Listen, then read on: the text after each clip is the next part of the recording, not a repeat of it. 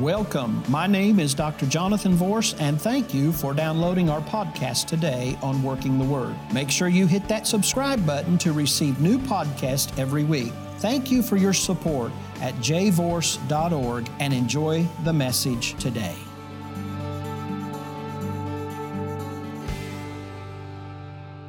Okay, uh, just uh, so we're starting a, a new series here this week. We're starting a new series called Family Plus. We're just going to do three weeks. Today we're going to talk about fathers. Next week we're going to talk about mothers. And after that we're going to talk about kids. And so we're going to uh, be starting that here this morning. Uh, before we get into it, uh, just let's just pray. Father, we just thank you for the opportunity that we have to gather together and to hear your word today. I pray that you would touch me to be able to effectively communicate what the Holy Spirit would like to say today. Help me, Lord, uh, to be able to share with clarity that it would be clear and that, would, that it would uh, be received uh, as coming forth with love. And we thank you for it. We give you praise in Jesus' name. And everyone said, Amen. Amen. I have a little something that I ran across about 5 or 5.30 this morning, and um, so uh, I call it opening humor, so I want to share it with you here this morning. I tried not to wake the family up when I read this. I laughed out loud. It's called Mommy Ate It. For weeks, a six year old lad kept telling his first grade teacher about the baby brother or sister that was expected at his house. One day, the mother allowed the boy to feel the movements of the unborn child in her stomach. The six year old was obviously impressed but made no comment. Furthermore, he stopped telling his teacher about the impending event. The teacher finally sat the little boy down and asked, Tommy, whatever has become of that baby brother or sister you were expecting at home? Tommy burst into tears and confessed, I think mommy ate it. Because he felt it in her belly. Genesis 1:28 says this, and God blessed them, and God said unto them, Be fruitful and multiply and replenish the earth and subdue it and have dominion over the fish of the sea and over the fowl of the air and over every living thing that moveth upon the earth. The first words from God that ever came into the ears of created man was not, Wow, I made you in my image after my likeness, and you look like me. Wasn't that? It wasn't a good job, God thing. The very first words that ever came into human ears that were created by God was a command. And that command was these words Be fruitful and multiply and replenish the earth and subdue it and have dominion over everything that moves on the earth and in the sea and the fowl of the air. God hasn't changed his mind. God has given man dominion, which means the right to rule. We're talking about fathers today in this fatherhood series, and I want to begin by talking just a little bit about the fatherhood of God, about the authority of God about the power of Calvary. I want to talk to you a little bit about that, and then we're going to use that to parlay into some of the things that the Bible says uh, about fatherhood and about being the man of our home and about being in authority in our home. God is referred to as Father only about 15 times or so in the Old Testament. But when you get into the New Testament, I've read different amounts, different numbers but it's always over 200. The last one that I read this past week was 253 times we find God referred to as Father in the New Testament. And that's from Baker's Evangelical Dictionary and Biblical, of Biblical Theology. So, what's the difference between the God of the New Testament and the God of the Old Testament? He's the same God, He has the same power, He has the same authority, but what changed? What changed was Calvary. That's what changed. That's what changed things. Calvary made it possible for us to have a spiritual family. Cal- Calvary made it possible for you to become my brother and for you to become my sister. Spiritual brother and spiritual sister. In the Old Testament, that wasn't possible. And I'll show you in just a few moments through the scriptures. In the Old Testament, the relationship that man had with God was different than the relationship that man has with God in the New Testament. In the Old Testament, men and women were friends of God, they were servants of God. In the New Testament, we have the opportunity because of Calvary to enter into sonship with God. And being a son and being a servant is two different levels of relationship. So we look here in Galatians chapter 4, verses 4 through 7, and the Bible says, But when the fullness of the time was come, God sent forth his Son, made of a woman, made under the law, to redeem them that were under the law, that we might receive the adoption of sons.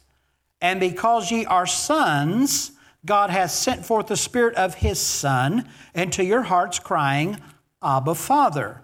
Wherefore thou art no more a servant, but a son, and if a son, then an heir of God through Jesus Christ. So the difference between our relationship with God on this side of the cross and the relationship with God that those that had on the other side of the cross, which was before Calvary, is servanthood friend of God, or sonship. Now, God blessed Abraham and called him the friend of God. And God blessed him stupendously. If God would bless a friend like that, how do you think God will bless a son? Now, here's something that I want to kind of bring out because I want us to understand something. We talk about, well, God blessed Abraham like that, and God can bless me too when we say that, we're forgetting our position in Christ. Because our position in Christ doesn't just give us access to what God wants to bless us with, it gives us access to everything that God has. So instead of receiving the blessing, we become the blesser. It's a different level of relationship when instead of getting up in the morning and saying, God, I pray that you would bless me today, when you get up in the morning and you say, God, I pray that you would help me be a blessing to someone today. It's a different level of relationship. We have the right to have that level of relationship with God because of Calvary, and that is a sonship level of relationship. And the Bible says, heirs of God and joint heirs with Christ. Verse number six, it said, Because you're sons of God, God sent forth the Spirit of His Son into your hearts, crying, Abba, Father. Translated out, Abba, Father means Daddy God. So now we can call him Daddy God. Abraham couldn't call him Daddy God. David couldn't call him Daddy God. Job couldn't call him Daddy God. The prophet Isaiah couldn't call him Daddy God. The prophet Hosea couldn't call him. We can call him Daddy God. And we don't even have to be a famous prophet. We don't have to be a famous preacher. We don't have to be a famous singer. We don't have to be a huge leader. Just by, by virtue of the fact that we've been to Calvary, that the blood of Jesus Christ has cleansed us from all, all sin, that we've entered one time into the holy place, and, and we've come into atonement with God, which literally means we become at one with God. By virtue of that fact, we can call Him Daddy God. Now, in the Old Testament, also, things were pretty much designed for Jewish people. And in the New Testament, you had Gentiles, Gentiles, which were referred to as outcasts, which were referred to as dogs, which were referred to as those other people, the heathens, the pagans, those that were idol worshippers, and all of that. And so the Bible talks about in the New Testament how that the wild ones can be engrafted into the vine and become part of the family of God. Romans chapter 11, verses 22 through 25. Behold, therefore, the goodness and the severity of God. On them which fell severity, but toward thee goodness. If you continue in his goodness, you will be cut off. And they also, if they abide not still in unbelief, shall be grafted in. Now listen, verse 23, you got to read this right. It says, And they also, if they abide not still in unbelief, they shall be grafted in. So what this is talking about is people that have went astray, but now they've come back, they've been restored to faith, and now they can be grafted back in. And the Bible said God is able to graft them in again. But that's because of faith. That's because of faith. Everything that you receive from God, you're going to receive by faith. I remember years ago the Lord spoke to me back around the year 2000 or so when we started learning faith, and we I'd been in the ministry for many, many years. I'd pastored churches, and Donna and I we were sitting under Pastor Callahan, who's our pastor, Pastor Ron Callahan from Lexington, Kentucky, not the Church of God Ron Callahan, but a different Ron Callahan. 77 years old now, and he's standing in his pulpit this morning preaching. I watched him a little bit back in my little prayer room before I came out here standing up there preaching on the book of Acts and how, the, how God is moving today. He'll be here in February, and for the first time in 10 years, you'll get a chance to meet my pastor. But he began to talk to us about that. And, and, and we come into this faith thing and we begin to realize, wow, there's a whole lot more to this than what we knew. And so we, it's by faith. And the Lord spoke to me many years ago. Sitting under Him, the Lord spoke to me. He said, Whatever you get from this point forward, you're going to receive by faith. See, I grew up in old time Pentecost. In old time Pentecost, you begged God for things.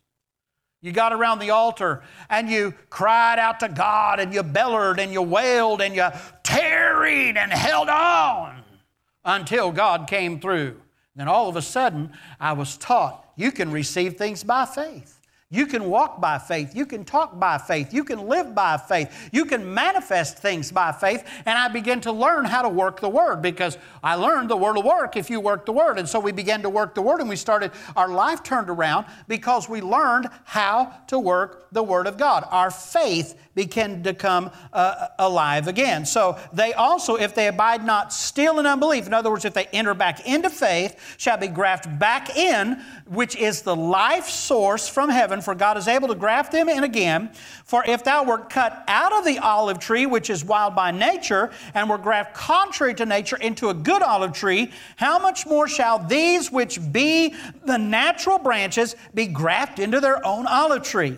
For I would not, brethren, that ye should be ignorant of this mystery, lest ye should be wise in your own conceits, that blindness in part has happened to Israel until the fullness of the Gentiles be come in. So basically, what all of that means is if the Jews were to not walk by faith and they were to come back and start walking by faith that God could bring them back into the family of God. And then we, when we go on, we find out, if we continue on there, we find out that He also made it possible for, for those who are Gentiles, those who are non Jews, to also become part of the family of God. And the Bible says it like this we've received the spirit of adoption whereby we cry, Abba, Father. So we see this as the fatherhood of God, we don't we? We see it as the fatherhood of God. We see God as our provider. We see God as our protector. We see God as one that loves us. We see God as one who cares about us. We see God as one who takes care of business. We see that. We see God who is into family because he said, "You know what? I want I want to have a spiritual family. I don't want to just have servants and I don't want to just have friends. I want to have sons and I want to have daughters and I want to have a family. And so we see God who is into family. So, looking at God and who God is and the authority structure that we find, at, find in the Scripture uh, as it pertains to God and as it pertains to our families, then we see God as the model for man on the earth the fatherhood of man, the manhood of man, the, the husbandry of man. We see the model that we should be looking for. Now, some of you that aren't married, this will help you see what you need to look for in a man. Some of you that are married, you don't need to be looking at your man and saying you need to snap up. You need to sit there and you need to pray that God will speak to your man. Okay? And some of us next week, so, uh, we'll find out if you're not married, you'll find out maybe what you should be looking for in a wife or in, in a woman, in a good woman, and, and different things like that. And so we could just go on there. So let's start talking about the fatherhood of man. Understanding that God Himself was the supreme example for manhood. Number one, and I know this is politically incorrect. I'm not real interested in whether it's politically correct or not. I'm consumed with it being biblically correct. So that's what I'm going to share with you today. Number one, God created man to be the leader of the home. If we do things God's way, we get God's results. If we adjust our lives God's way and do things God's way, then we get the blessing of God, the favor of God, the goodness of God, the peace of God in our lives. If we say, well, that really doesn't uh, relate to us anymore because it doesn't really fit into our culture. And so, all and we start going down that road, then what we're doing is we're setting ourselves up for failure. We're setting ourselves up for chaos. We're setting ourselves up for a lot of things that are just contrary to peace. And so, we're going to talk about how to do things God's way. And God has established a divine order in the home, and over the home, God has placed the man. The man is to be the leader of the home.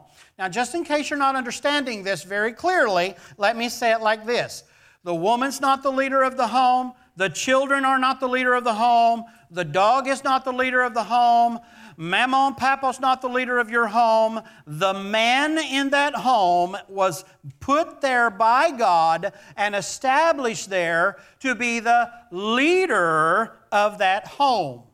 Now, with leadership comes responsibility. And with leadership also comes authority.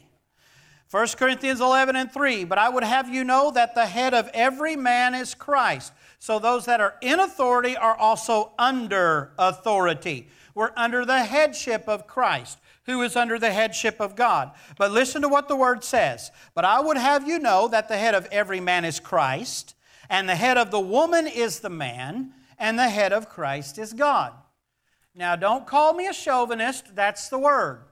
So if, if you feel like that's chauvinistic, then you're saying the word is. That's what the word says. 1 Peter chapter 3 and verse 1 says this Likewise, ye wives, be in subjection to your own husbands. Now, it doesn't say you're to be in subjection to every person that calls themselves a husband. You are to be in subjection to your own husbands. Now, you're not supposed to be in subjection to someone else's husband. It doesn't matter who they are. The only person that you're supposed to be in subjection to when it comes to the family structure is your own husband. So likewise, you wives, be in subjection to your own husbands, that if any obey not the word, they also may, without the word, be won by the conversation of the wives. So then I've heard people say, well, what you going to do with that scripture in Ephesians chapter 5 and verse 21 where the Bible said, well, you're just supposed to submit yourselves to one another in the fear of the Lord, Pastor. What you going to do with that scripture? That's verse 21. Ephesians 5, 21. What are you going to do with it? Well, I'll tell you what I'm going to do with it. I'm going to read verse 22. because it clarifies it. Here's what it says Submitting yourselves one to another in the fear of the Lord. And the Apostle Paul, writing to the Ephesian church, knew that people would take that scripture out of context and twist context and twist it up, so he continued to clarify. Verse 22, he said, Wives, submit yourselves unto your own husbands as unto the Lord. And then verse 23, in case there was still a little confusion, here's what he said For the husband's the head of the wife, even as Christ is the head of the church and he is the Savior of the body. Therefore, as the church is subject unto Christ, so let the wives be to their own husbands in everything. Have you noticed that in the passages of Scripture that I have read to you here today about the husband being the leader of the home and that the wives are supposed to be in subjection to the husband, have you noticed that in the context of everything that I have read, it always went back to as Christ is the head of the church, or the husband being under Christ. So there is spiritual headship and spiritual connotation all the way through it, throughout.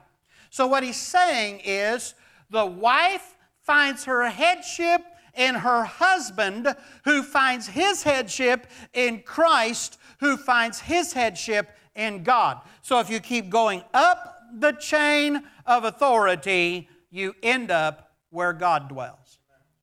So this all comes down through God. So when your husband starts trying to lead you in a way that's unchristlike, he's got off track. He's not receiving that authority or those instructions from Christ. He's gotten off track somewhere. So, what do I do when that happens, Pastor? You pray for him. Now, if he's smacking you around, you get away from him. God doesn't want you to stay somewhere where you're going to be beat up. God doesn't want you to stay somewhere where you're going to be abused like that. And so we see that the husband was created by God to be the leader of the home, to be in the place of authority. And so we, we find that authority in, in God. And then, secondly, God is love. It's the essence of God. You say, I've never seen God. Have you ever seen love? You felt love. You've been the recipient of what love can produce, but you've never seen love with your own eyes. You've seen the results of love. That's the way God is. God is love. And the man was created by God to love. Ephesians 5:25 says this, "Husbands, love your wives once again, even as Christ also loved the church and gave himself for it." I want you, if you're a husband here today and your wife is here, I want you to turn and look at her and I want you to say, I love you. I love you. Love you, love you, love you, love you, love you, love you, love you. Sometimes Donna sends me little notes. She says, I love you, big strawberry bunches. We're to love our wives. And then Colossians chapter 3 and verse 19. We're created by God as the leader of our home. Not only are we created to just love our wives, but the Bible says, Colossians 3:19, we're to love our wives and be not bitter against them. God doesn't want us to be bitter against our wives. Listen to me, men. The greatest gift that you can give to your children is to love their mama unconditionally sacrificially, fiercely, and openly. The third thing that a man was created for men were created to protect, and they were created to provide. God created you as the man of your home to not just wield a whole bunch of authority, but you're also supposed to love your wife and you're supposed to protect your family and you're supposed to provide for your family. Here's what the word says 1 Peter 3 5 through 7. For after this manner in the old time, the holy women also who trusted in God adorned themselves, being into subjection unto their own husbands, even as Sarah obeyed Abraham. And I've tried to get Donna to do this, but she won't, calling him Lord. But she said, no, that's never going to happen. Course, I'm teasing. I'm teasing her whose daughters ye are, as long as you do well and not, are not afraid with any amazement. And then, verse number seven, the Bible says, Likewise, ye husbands, dwell with them, speaking of your wives, according to knowledge, giving honor unto the wife as unto the weaker vessel, and as being heirs together of the grace of life, that your prayers be not hindered. Now, uh, I want to just kind of point something out here. 1 Peter chapter 3, verses 5 through 7 talks about uh, a woman covering her head. When she goes into prayer, she's supposed to cover her head. Now, I like to study things in context, I, and, and you know, it's just the, the student in me. And uh, I like to study things in context. And when you study this passage of Scripture in context, it's not talking about you putting something over top of your head when you're praying. It's talking about the covering that the woman lives under when she has a godly man as the head of her home. So when you go into prayer, you're covered. Not with something that's physical, you're covered with godly authority because your husband has taken the responsibility of having, of having authority in the home and he's covering you with that authority, and He's protecting you, and He's loving you, and He's providing for you. Now, verse number seven, I have always found quite amusing. The Bible says, Likewise, ye husbands, dwell with them according to knowledge. There's no place in Scripture where the Bible tells the woman to dwell with their husbands according to knowledge, but the Bible tells the husbands to dwell with your wives according to knowledge. Now, why does the Bible say that? Because sometimes things can get a little complicated. Right? The only way to stay engaged with your wife, because see, let, let, me, let me tell you something, everybody changes. As time goes on, everybody changes. And, and, a lot, and one of the reasons that the, we don't find a scripture where the Bible says that they're supposed to dwell with us according to knowledge is because whatever we give to a woman, she will multiply. So, if we sow love into her life, then we reap love. We give her our seed, she gives us children. We give her a house, she turns it into a home, right? We give her food, she makes us a meal. She gives us a meal. Whatever we give her, she multiplies. You give her trouble,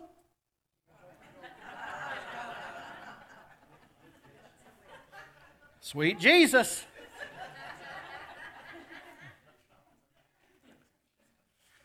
One of the greatest places that we can practice that scripture, whatever we sow is what we will reap, is when it comes to the relationship that we have with our wives.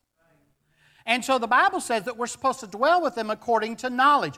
First of all, if you spend enough time studying your wife, I'm not going to ask you to raise your hands, but how many of you know your wife's favorite color? How many of you know your wife's favorite flower? How many of you know your wife's favorite food? If your wife looked at you and said, Will you go to the closet and get my favorite shoes? Would you know? I would just bring them all out, but would you? but but we're supposed to know, we're supposed to dwell with them according to knowledge. And so, why are we supposed to dwell with them according to knowledge? The reason is because they keep changing.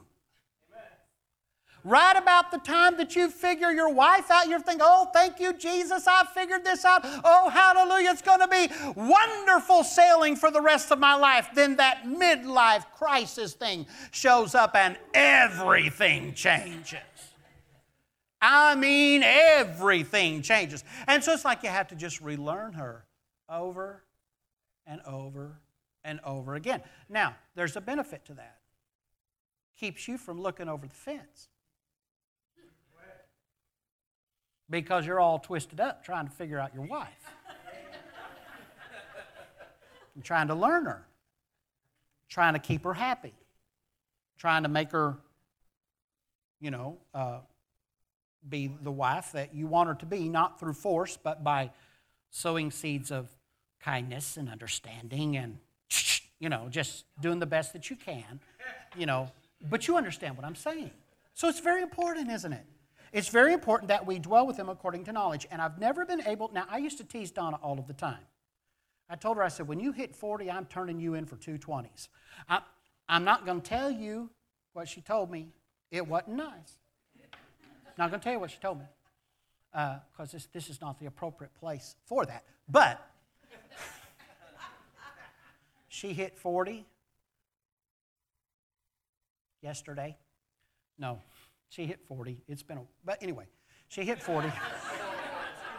I'm trying real hard not to dig, dig, dig a deeper hole here. And I looked at her and I thought, she is the prettiest woman I've ever seen in my life. I did. And I told her that. And, and the older that we have gotten, and you know, I'm not 40 anymore either.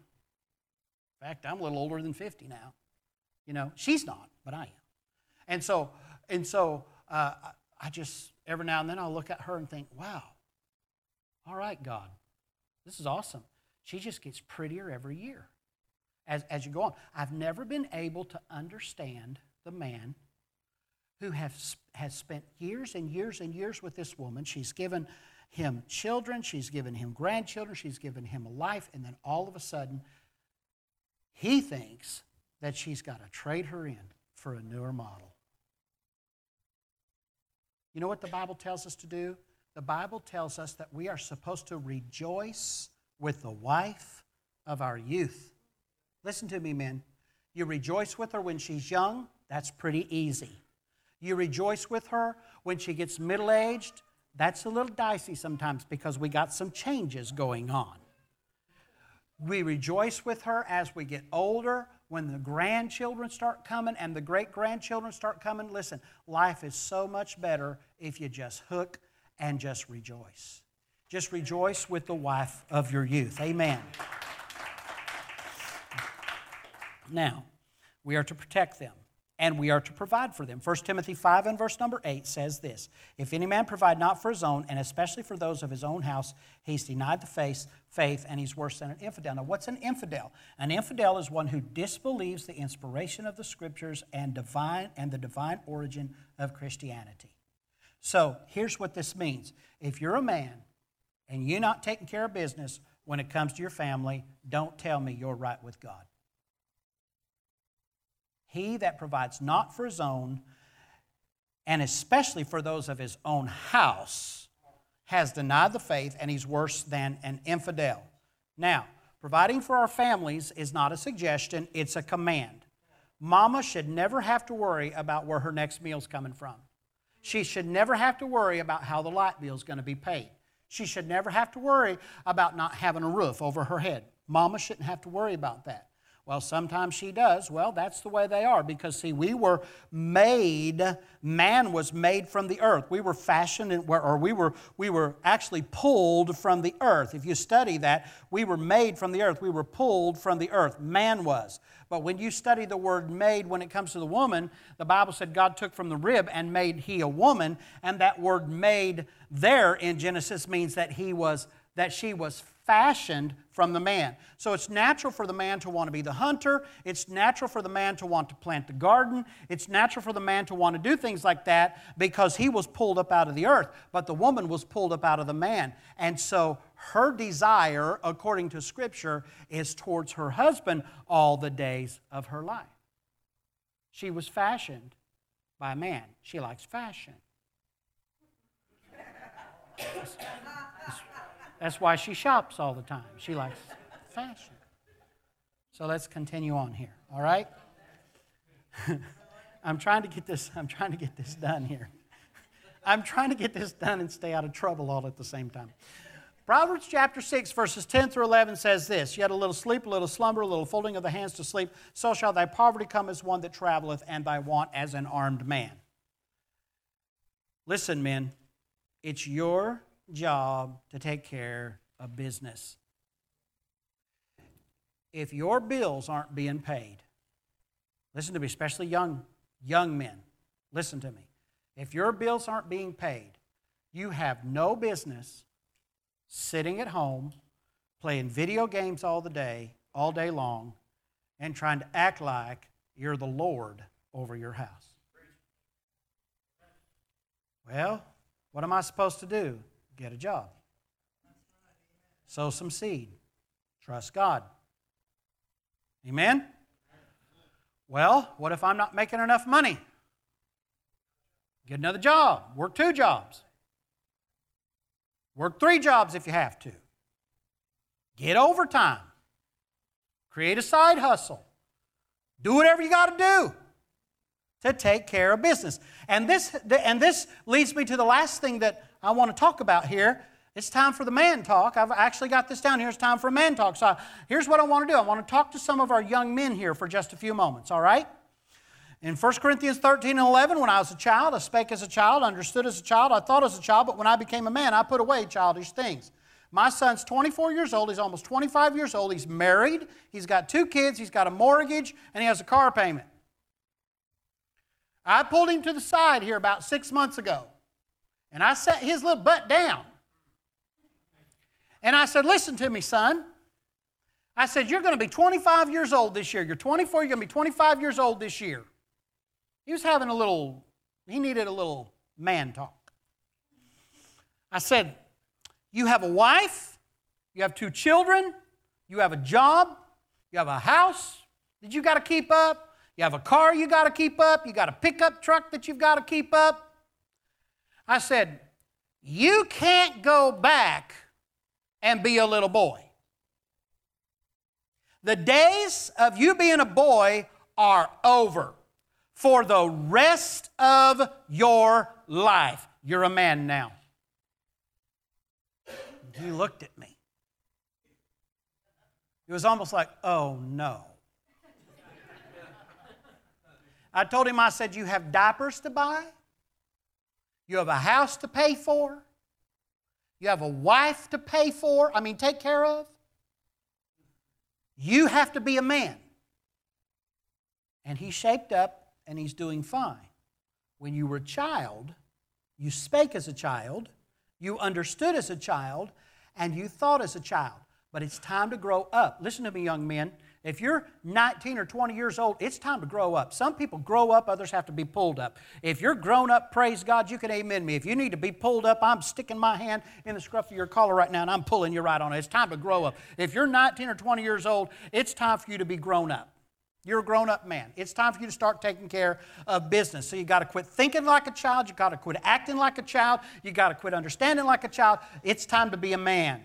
It's time to man up, take responsibility for your business. If you're married, your wife and your children, listen to me, I'm trying to help you guys. Your wife and your children are your business. They're not your mama's business, your daddy's business, your aunt's business, your uncle's business, your mama's, your papa's business. It's your wife, it's your kids, they're your business. Take care of business. Take care of business, all right? Your bills are your business. Young people making bills, wanting other people to pay the bills. Your bills are your business. It's your car, you pay for it. It's your house, you pay for it.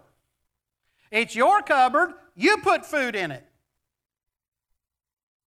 It's your toilet paper roll,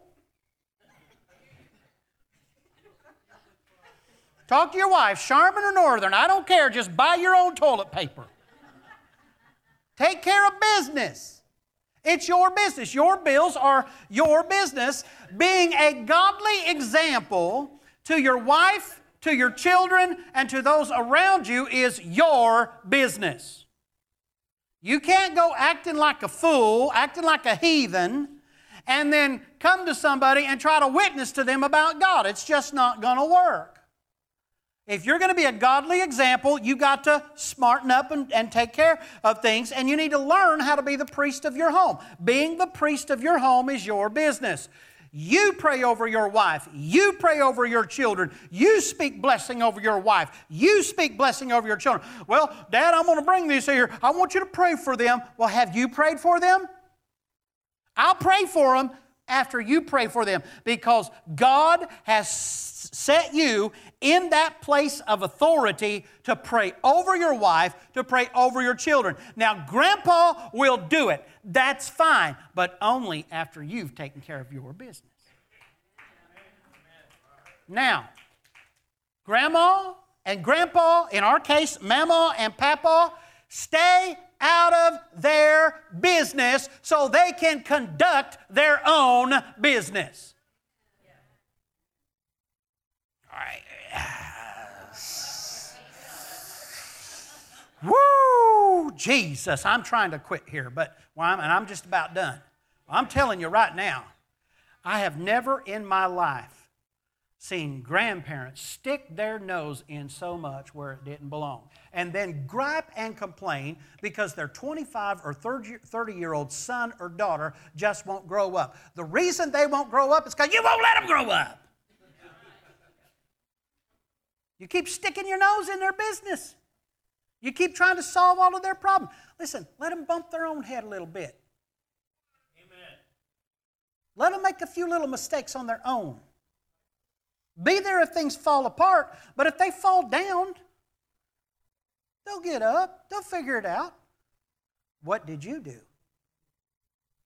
What did you do? Didn't you have to figure things out? You had to figure things out, didn't you? Just because you've got a few extra bucks, when you hit about 50 or a little more than that, you might have a, a, few extra bucks in, in, in, your bank account now because you spent all of your life, you know, all that money going out to raise your kids. But they're raised and all of that now. And now all that money that was going out to take care of your kids, hopefully starting to go into your bank account for some of your retirement. Just because you've got a few extra bucks and your kid hits a rough time doesn't mean you, that you need to get into your savings for your retirement and go take care of your kids' problems for them. They need to learn how to problem solve. They need to learn how to take care of business, and you need to build so that one of these days they don't have to pay your bills. Does that make sense? I'm trying to help you here. We're talking about family stuff. Now, I know this isn't usually, oh, we can be filled with the Holy Ghost, rah, rah, rah, we can walk by faith. No, this is a totally different type of message, I understand. But it's very, very important for us. So, I want to speak to the men. Make sure that you use the authority that God has given you correctly. Don't lord over your household like you're some kind of a dominating ruler. Don't be manipulative, don't be harsh, don't be cruel, don't be mean. Because when you're doing those things, you're not leading, you're just dictating, and God is not pleased with you. Now, the last thing that I'm going to share with you today and I'm not going to take a long time to do this. Didn't in the first service, I'm not going into in this one. But I've put together 10 step up challenges for men. 10 step up challenges for men. So these are 10 things that I just kind of jotted down real quick, actually typed in real quick, like that uh, just words of advice that I've learned, and this, these would go, I guess, for younger men and older men alike. But number one, I've learned through the years just be consistent. Be consistent. And mean what you say and say what you mean. Don't tell people you're going to do something, then don't do it. And don't make promises to your kids that you can't keep.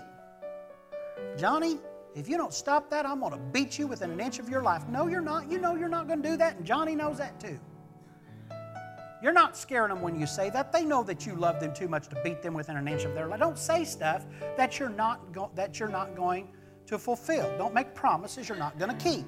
So be consistent, mean what you say. Never punish your kids, but don't be afraid to correct them. Punishing your children is when they get on your nerves and you just smack them. That's punishment. Correction has an expected end.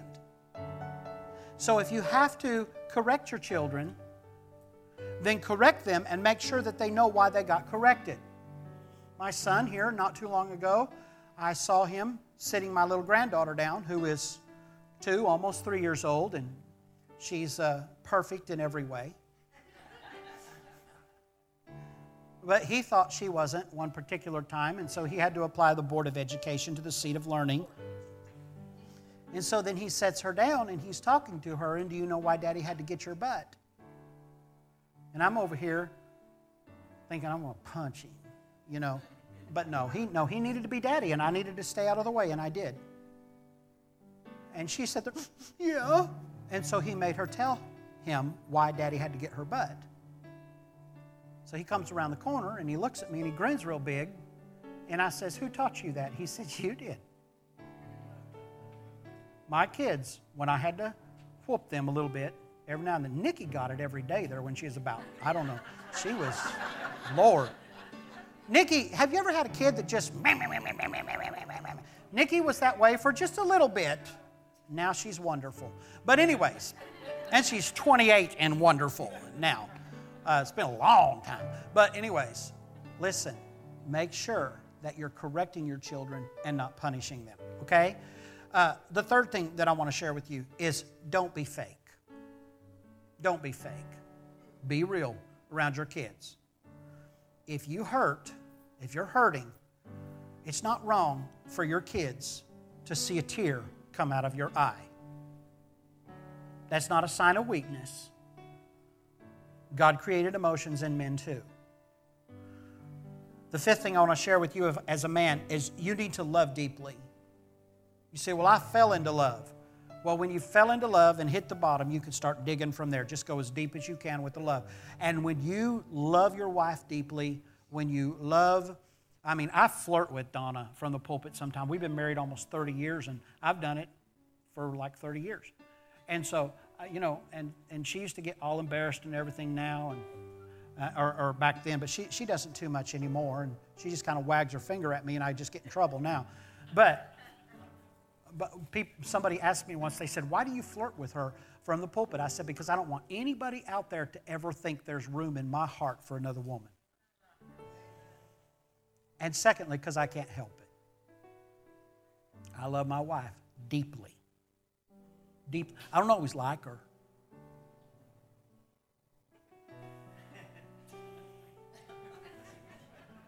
Selah. You can love someone and not like them. You ever been to a family reunion?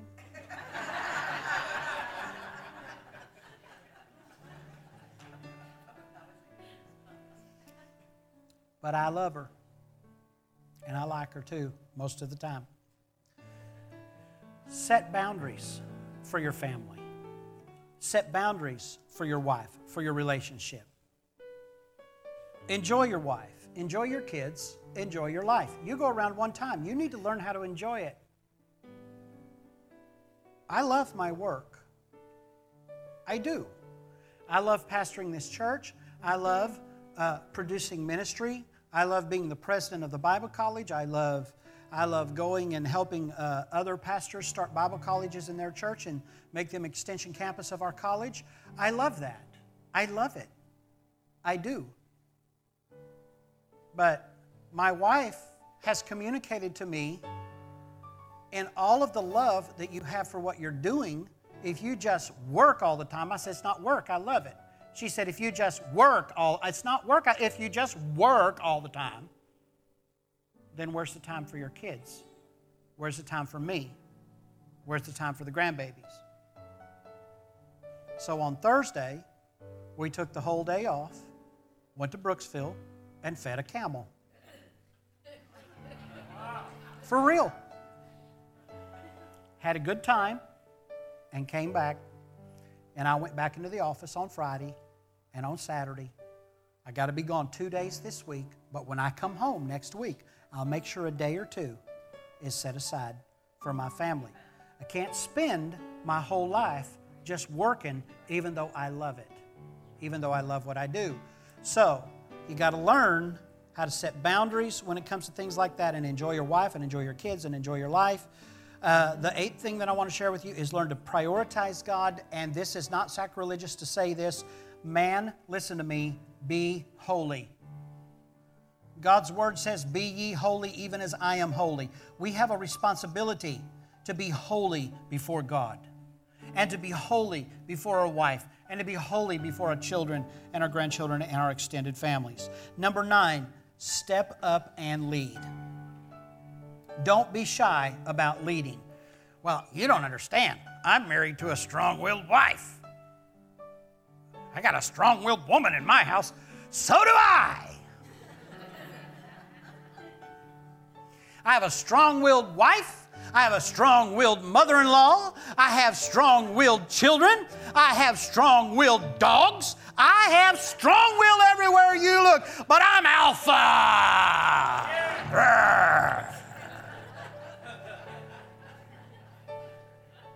Lead. Quit making excuses for not being the leader of your home. And then the last thing that I want to share with you, and Charles is going to sing, we're going to stand. Last thing I want to share with you is for goodness sakes, learn to laugh. Learn to laugh. It's important to laugh. There's things that happen in your body physically, physiologically when you laugh. It's important to laugh. It is. Look at your neighbor say, I mean, I and see, some real laughter came out. Did you see that? Did you see that? Some real laughter came out. It's important to laugh. God's word says this merry, a merry heart does good like a medicine. So I'm telling you, as your pastor, I'm encouraging you, take your medicine every day. Find something to laugh about. Laugh at.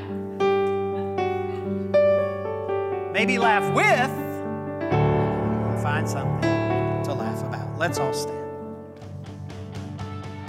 Thank you for listening to Dr. Jonathan Vorse on Working the Word. We appreciate your love and support. Visit www.jvorse.org to give a gift today. Don't forget to subscribe and enjoy the rest of your day. Always remember the Word will work if you work the Word. Be blessed.